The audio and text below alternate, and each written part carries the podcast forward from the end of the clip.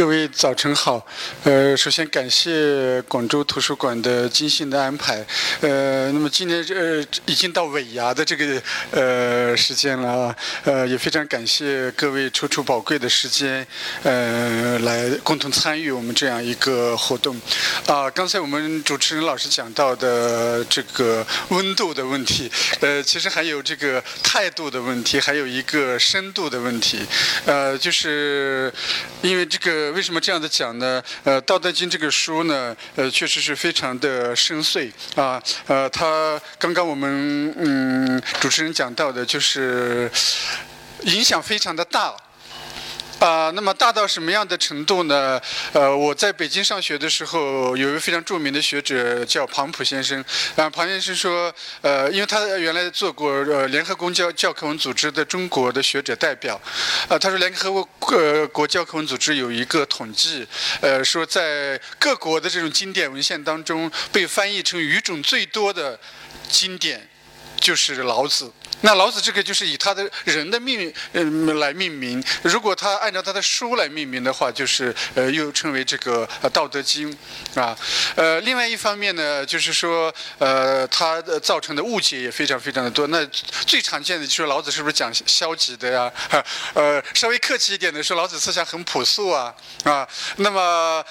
更加严厉的就说老子讲这个阴谋诡计，讲厚黑啊，说这个中国。近现代以来的这种种种的落后啊，都要归功于这个除了孔孟以外，老庄也要负很大的一个责任啊。那还有另外一个问题呢，就是说孔子和老子谁先谁后的问题啊，也是争论的那个不可开交啊。所以呢，我们今天来跟大家一起来分享一下，就是实际上是从其人和其书两个方面来介绍这个整个《道德经》的一个思想主旨和它的一个影响啊。大致上的目录呢，就是有这些部分。这个目录是有一点点多，但是我们刚才跟那个杨真学堂的几位老师商量了一下，因为大家难得来一次，我们还是留半个小时左右的时间跟大家互动一下啊。大家有什么问题，可以就是很简明的这个提出来啊，任何问题都可以提，就是只要跟讲座相关的，但是希望提的时候简明一点。然后我们从这个就是读老子有很多的切入点啊。那么刚才有一位老师就跟我讲说，很喜欢读老子，但是有的时候好像觉得不得要领。那我们这个题目呢，又叫做误读与正解。那也我想在座的朋友们或者在线的朋友们可能会质疑说，你有什么资格，有什么能力，有什么办法说你讲的东西就不是这个误解，是正解，是吧？那我想，这里面首先先跟大家稍微说明一下，就是说是误解还是正解呢？有一个最基本的一个判断的标准，就是文词它的本意和引申意，以及它在历史上的这种被引用的一个情况啊。那还有就是说，我们根据它这本书上下文的内容之间的一个关联来澄清这些问题啊。这是在我们正式讲座之前，跟大家首先做一个简要一点的一个介绍。那么这个实际上说到误解的时候呢，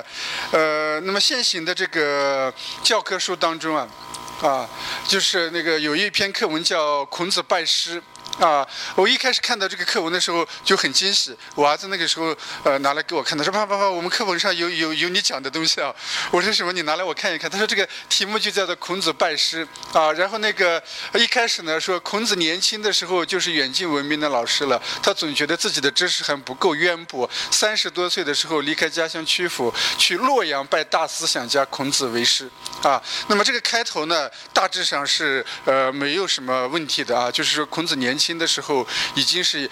远近闻名的老师了，因为孔子很好学嘛啊，他在家乡啊，那个有很多人追随他，然后呢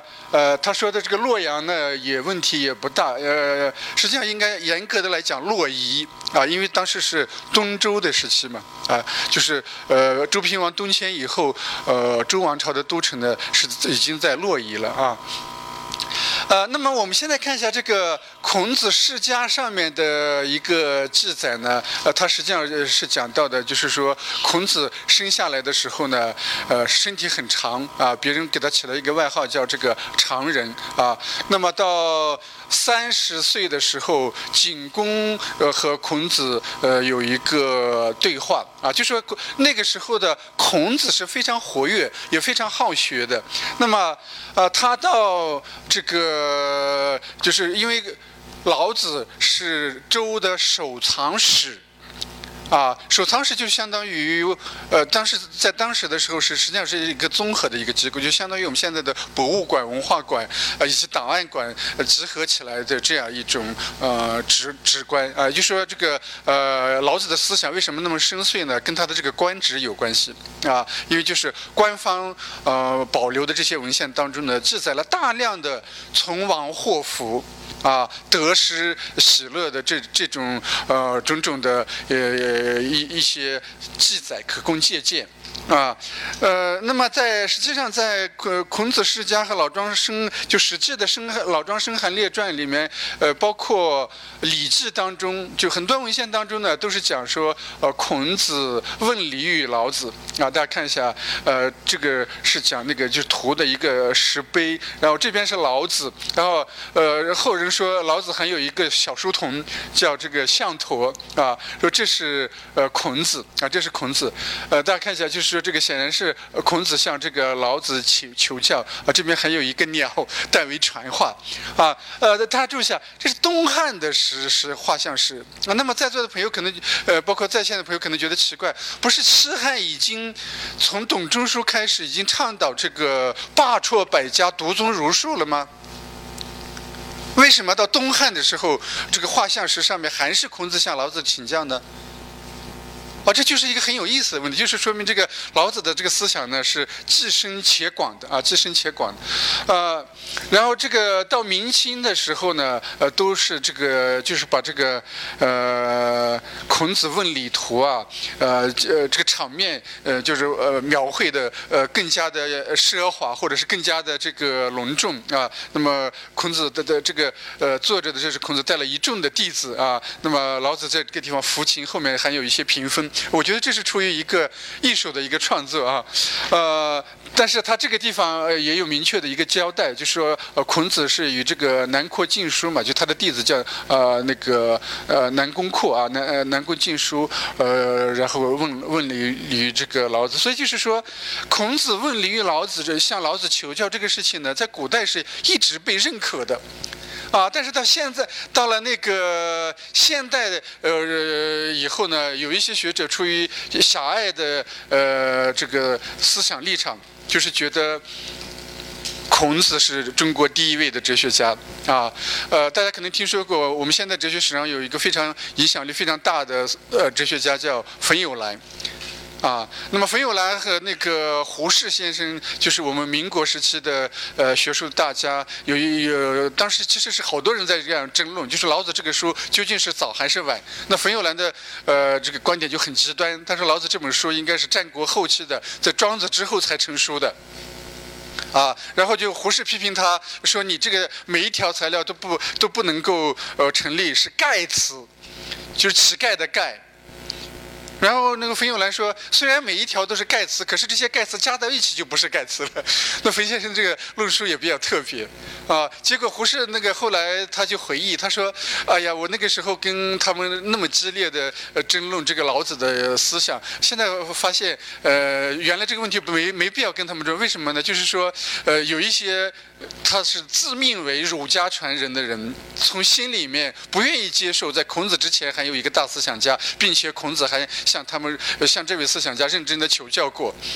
他就不愿意承认这个历史事实，啊，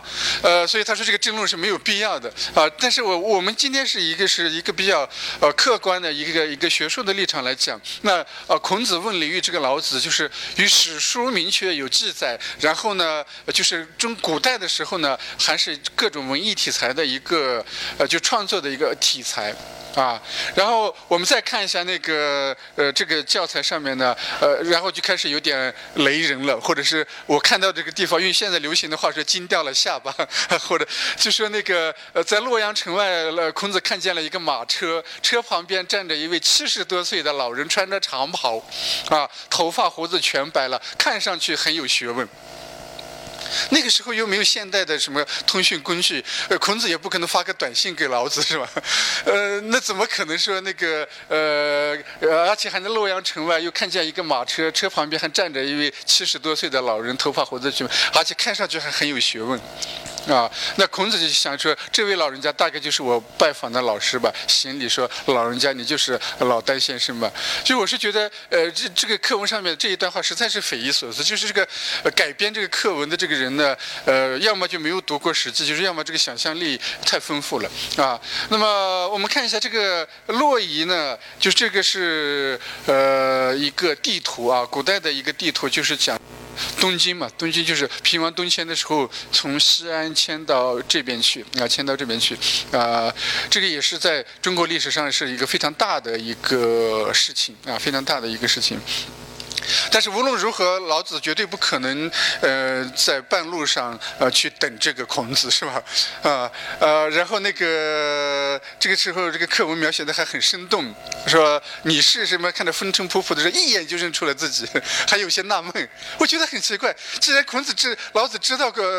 孔子要来，在那地方有等，为什么会纳闷呢？就是经不起推敲啊。然后孔子又连忙说，学生孔丘特地来拜见老师，怎么样，请收下我这个学生哈。就好像要行这个拜师礼，老子说你就是仲尼啊，说那个我听说你要来，我就在这等候着，说了一大通的这个话啊，然后那个就好像是这个对话呢，就看起来是文质彬彬啊，既有意外的惊喜，好像这个老子有预先知道，就是那个最后呢，就是皆大欢喜的这样一个场面啊。那我们看一下那个老子在《史记》当中他自己的一个这种就是相对来讲比较可靠的一个记载啊，说老子这个人呢是处苦县吏向屈人里。那么这个屈人里呢，有的人说是安徽亳州的郭阳。啊，有的人说是现在的河南鹿邑，大家如果去检索一下的话，这两个地方为了争这个老子故里也是打得不可开交。但是我有一个想法呢，就是说这地理区划可能它是不断变动的，是吧？那有一种可能就是说，这个亳州郭阳和河南鹿邑呢，在老子这个时代是同时属于这个楚苦县的。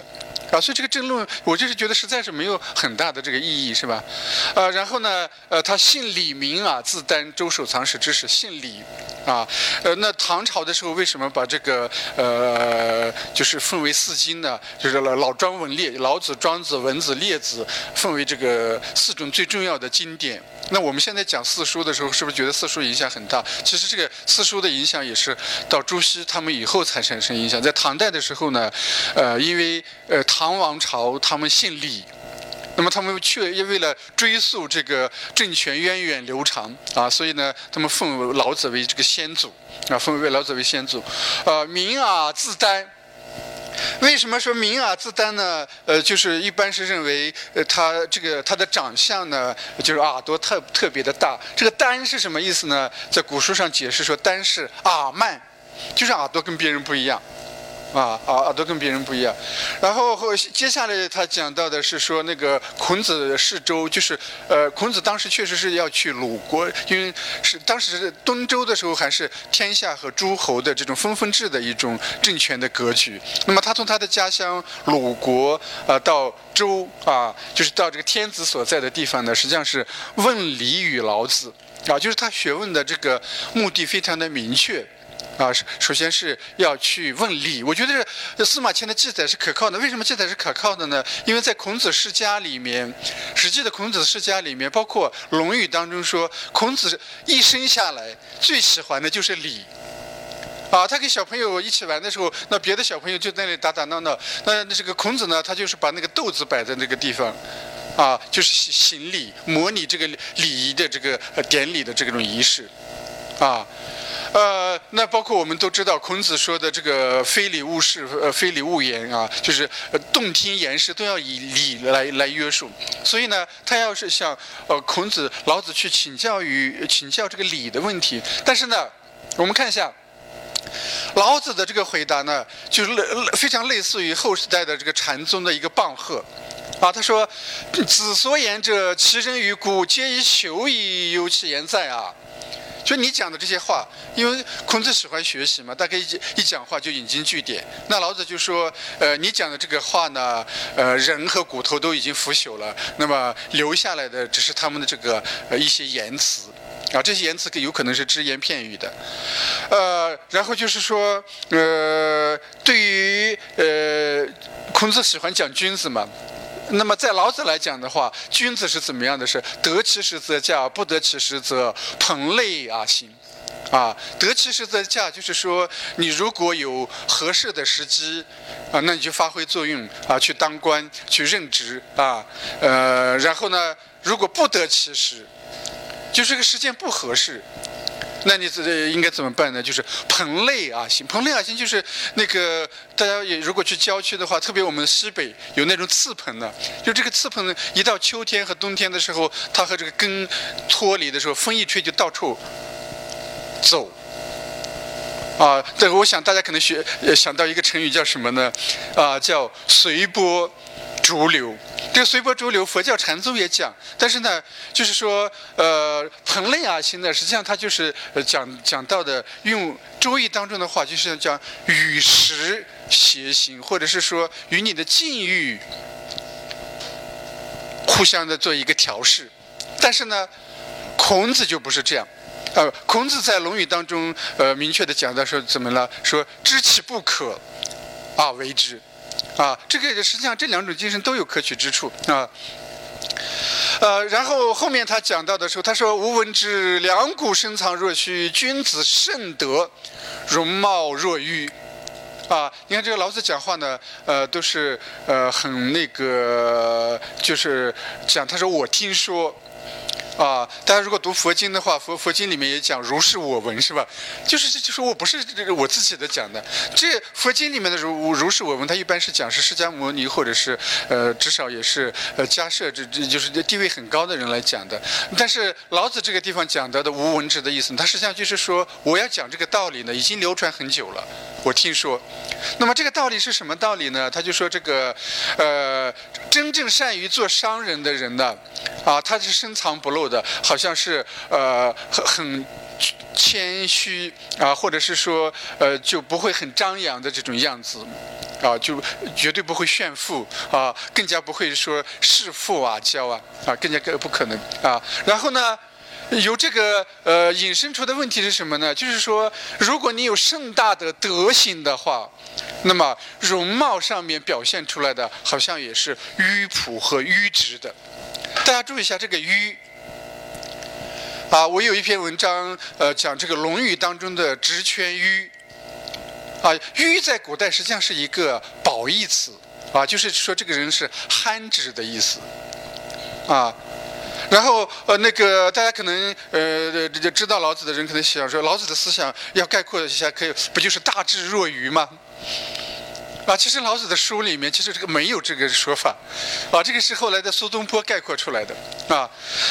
那么他这个地方讲到的这个容貌若愚呢，实际上就是讲着外在的这个表现呢是比较憨直、比较淳朴的，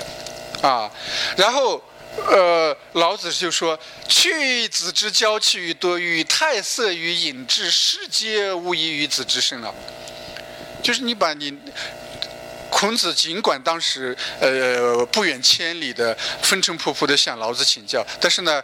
他正当壮年，而且当时孔子就是说影响确实已经比较大了啊。那么老子就一眼看出来他那种洋洋得意的这种神态、态色啊。隐志是什么意思呢？就是孔子显得有各种各样的志向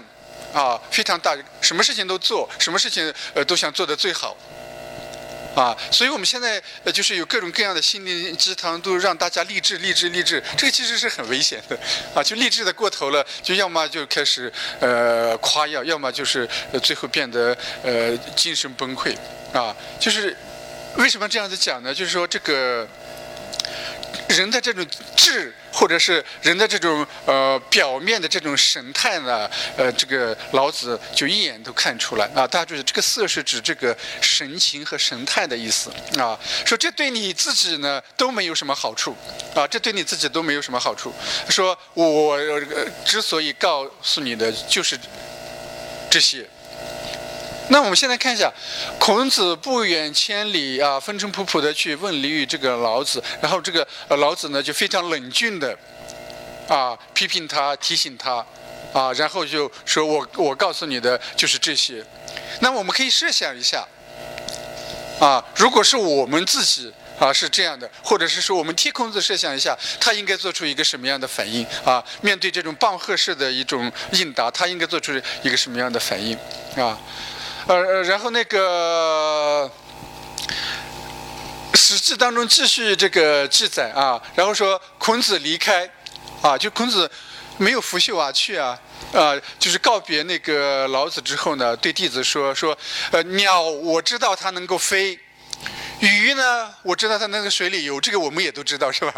啊，但是那个说兽无知其能走，这个走是什么意思呢？走是跑。啊，在古汉语里，走一般是用作跑。那我们老家的时候说有走马，走马，说走马观花，实际上是马跑得很快，是吧？啊，就我们那个，因为我老家是临近那个天柱县嘛，然后天柱县它每年都有那个赛马大会，这个马就成为走马。啊，说那个走就是跑得很快，啊。那么，走得很快的这些野兽呢，那你可以把它用各种网或陷阱把它装起来啊，这鱼你可以把它用这个渔网把它捕捞上来。那么天上飞，即使飞得很快啊，你也可以用弓箭把它射下来。但是呢，龙是怎么样的？我们现在说神龙怎么样？见首不见尾啊。那么对，就是说我们形容一个人，对一个人的最高的一个评价是什么呢？就是人中之龙。大家想想是不是这样子的？啊，那么所以说。孔子对于老子的推崇可以说是无以复加的。那我们想一想，我们要推崇一个人，特别是对于一个有学问的人，如果去推崇他的话，那这种龙的推崇应该是最高的一种赞誉啊。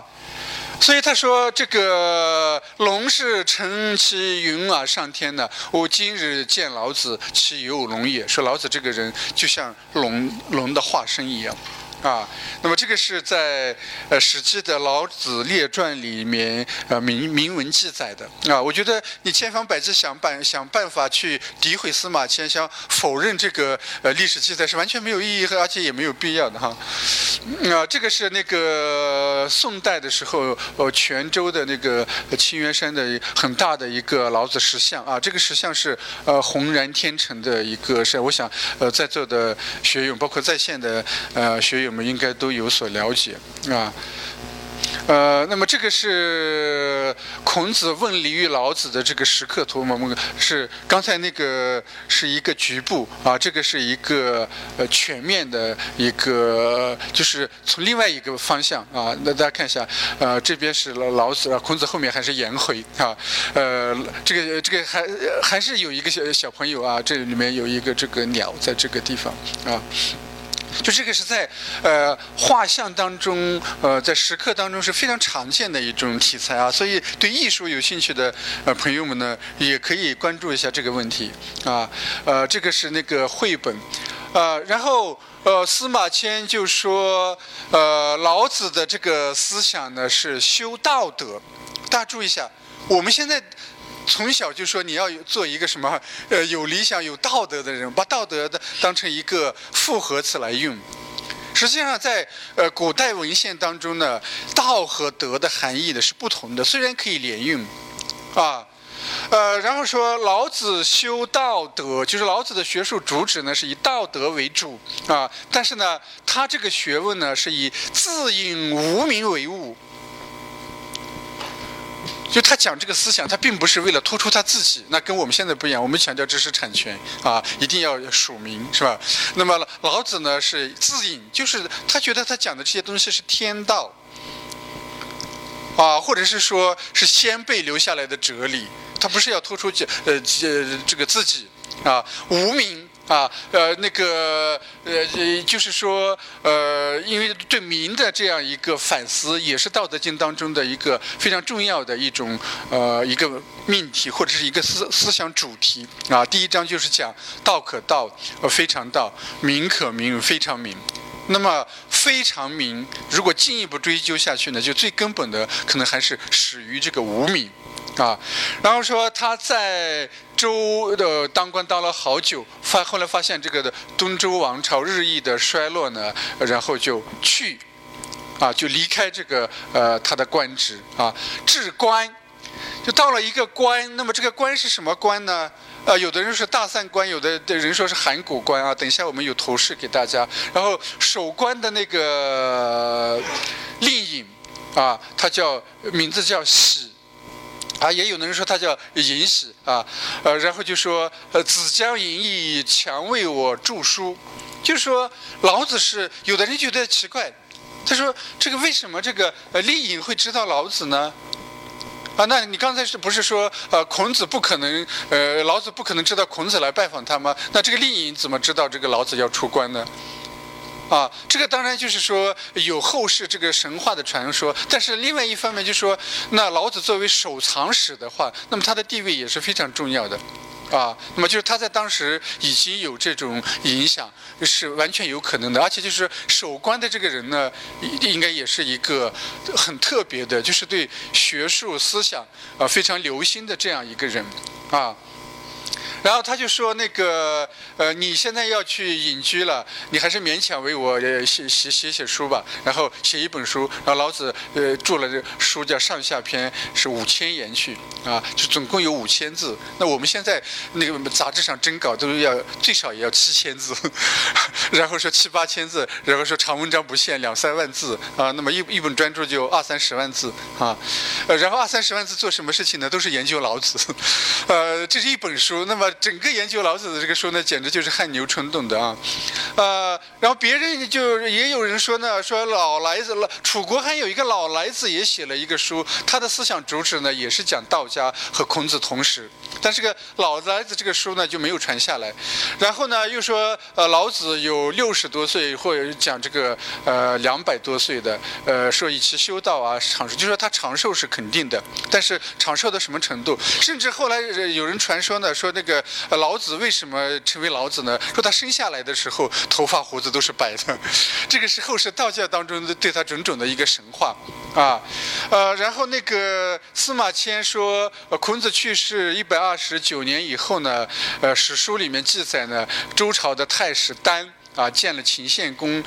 讲了一番话，就是说秦本来是周的诸侯国嘛啊，然后就说这个人这个太史丹就可能是老子，也有人说不是啊。所以我们现在看一下这个司马迁为什么他是非常伟大的历史学家呢？他就是信则传信，疑则传疑啊。那不能确定的地方他就说啊或，但是呢他把几种可能都记载下来。最后他就总结，他说这个老子的从他的一生的这个生平来说的话，是隐君子，他是君子，但是呢最后他是隐居的，或者平时他就是不怎么喜欢出来活动的啊，这和孔子是区别非常明显的啊。那么这个我9月份的时候去了那个西安啊，在西安外事学院，西安外事学院有专门成立一个老子学院啊，我觉得很敬佩他们的这样一个做法，而且各种设施和环境都非常的好。那么这个楼观台就是说这个令尹做官的地方，那么出关呢就在这个地方出关，塑了一个这个像啊。那么在这个周至县呢有一个老子的墓。啊，但是这个墓的落款的这个年代就比较晚。啊，然后呢，那么对有关这个老子墓的真伪也是众说纷纭啊。但是那个老子学院，就是西安外事学院的黄校长，我觉得他的态度很中肯，他就说这已经是一个历史文物了。啊，尽管他可能是明代的人，就比较晚近的人才给老子修的这样一个墓，但是他本身也有这种文化价值，啊，更何况就是说你也不能够排除老子，因为他是历史上确实有这样一个人，是吧？那他终归是要老有所终嘛，啊，这个是在那个周至县。啊，那个周至县，我们现在把它简化了，原来那个写法是笔画很多啊。那么在这个楼观台这个附近呢，还有一个这个五老洞啊，五老洞旁边有一些汉字组合起来，就是一般人读不懂的一个对联啊。这个当然在旁边又有一个很大规模的一个这个以老子为主题的一个文化城啊。然后那个。司马迁接着介绍老子的后人，就是老子有一个儿子叫宗啊，在魏国的时候当过军事将领啊，就他一直就是说到汉文帝的时候都有老子的后人都传世啊。啊，当然现在也有一些人自称是老子的后人啊，那这就是大概要拿出证据就比较困难了啊。那么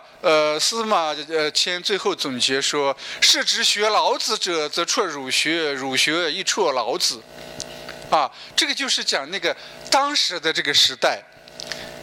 啊，在司马迁那个时代呢，学老子的人就攻击儒学啊，学儒学的人呢也批评老子。啊，所以这个儒道互争、互相的批评是由来已久的啊。然后那个